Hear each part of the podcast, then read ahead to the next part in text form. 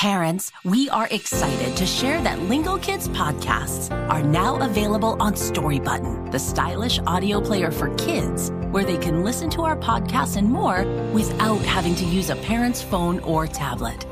Connect the player to Wi Fi and stream all of our newest episodes and listen to your other favorite kid podcasts. Use the code LingoKids to save $10 off your purchase at storybutton.com. Visit their website to learn more.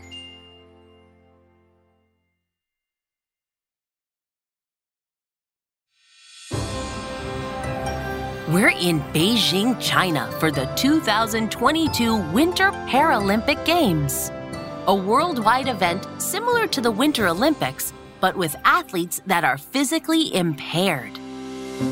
Welcome to Storytime by Lingo Kids, where we discover fascinating facts about the world around us and the fun of play learning.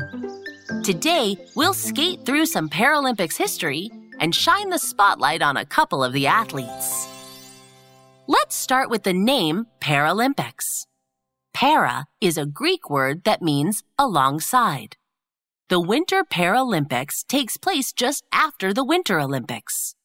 736 athletes will compete across six sports para snowboarding, para alpine skiing, para ice hockey, wheelchair curling, biathlon, and cross country skiing. Ooh. Does anyone know how the Paralympics started? Cowy? Lisa? Not me. No. In 1944, after World War II, injured soldiers were encouraged to play sports in wheelchairs as part of their rehabilitation. It helped their bodies and minds recover and spread to many countries. Before long, more events were added. In 1960, the first official Paralympic Games took place in Rome, Italy. Para athletes have one or more impairments. Some athletes have weakened or missing arms or legs. Others have trouble with muscles and coordination. There are also para athletes with vision or intellectual limitations. Many athletes in other sports compete by age, gender, or weight. But a para athlete is evaluated and scheduled to compete against athletes with similar limitations. Does that seem fair? What do you think, Cowy? Yes. Let's learn a little about a couple of real para athletes. Do you know the name of any? How about you, Billy? Yes, Brody Roybal. He's a two time Paralympics gold medalist and three time world champion for para ice hockey. You may also hear it called sled or sledge hockey. Brody was born without femur bones, the long bone in the thigh, meaning he doesn't have legs. Brody was the youngest member of the 2014 U.S. Paralympic sled hockey team. He was only 15 years old. In 2021, he was named overall most valuable player, or MVP, of the U.S. team at the World Para Ice Hockey Championships. I know, Cowy.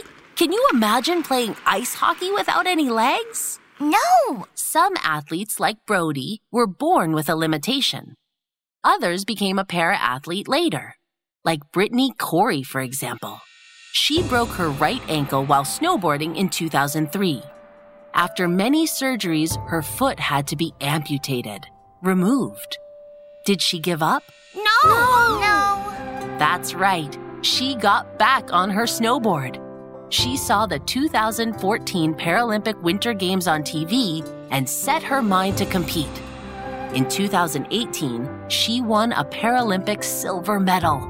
She also became a nurse to help others.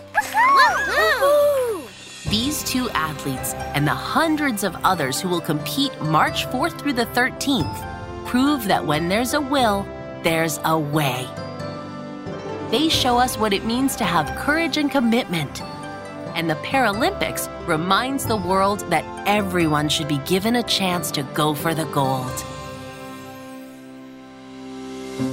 Well, that was fun. Thank you, Lingo Kids listeners, for joining us today. You can now rate our show by giving us stars, if you like, of course. Oh, and did you know we have a very musical podcast called Music to Our Ears?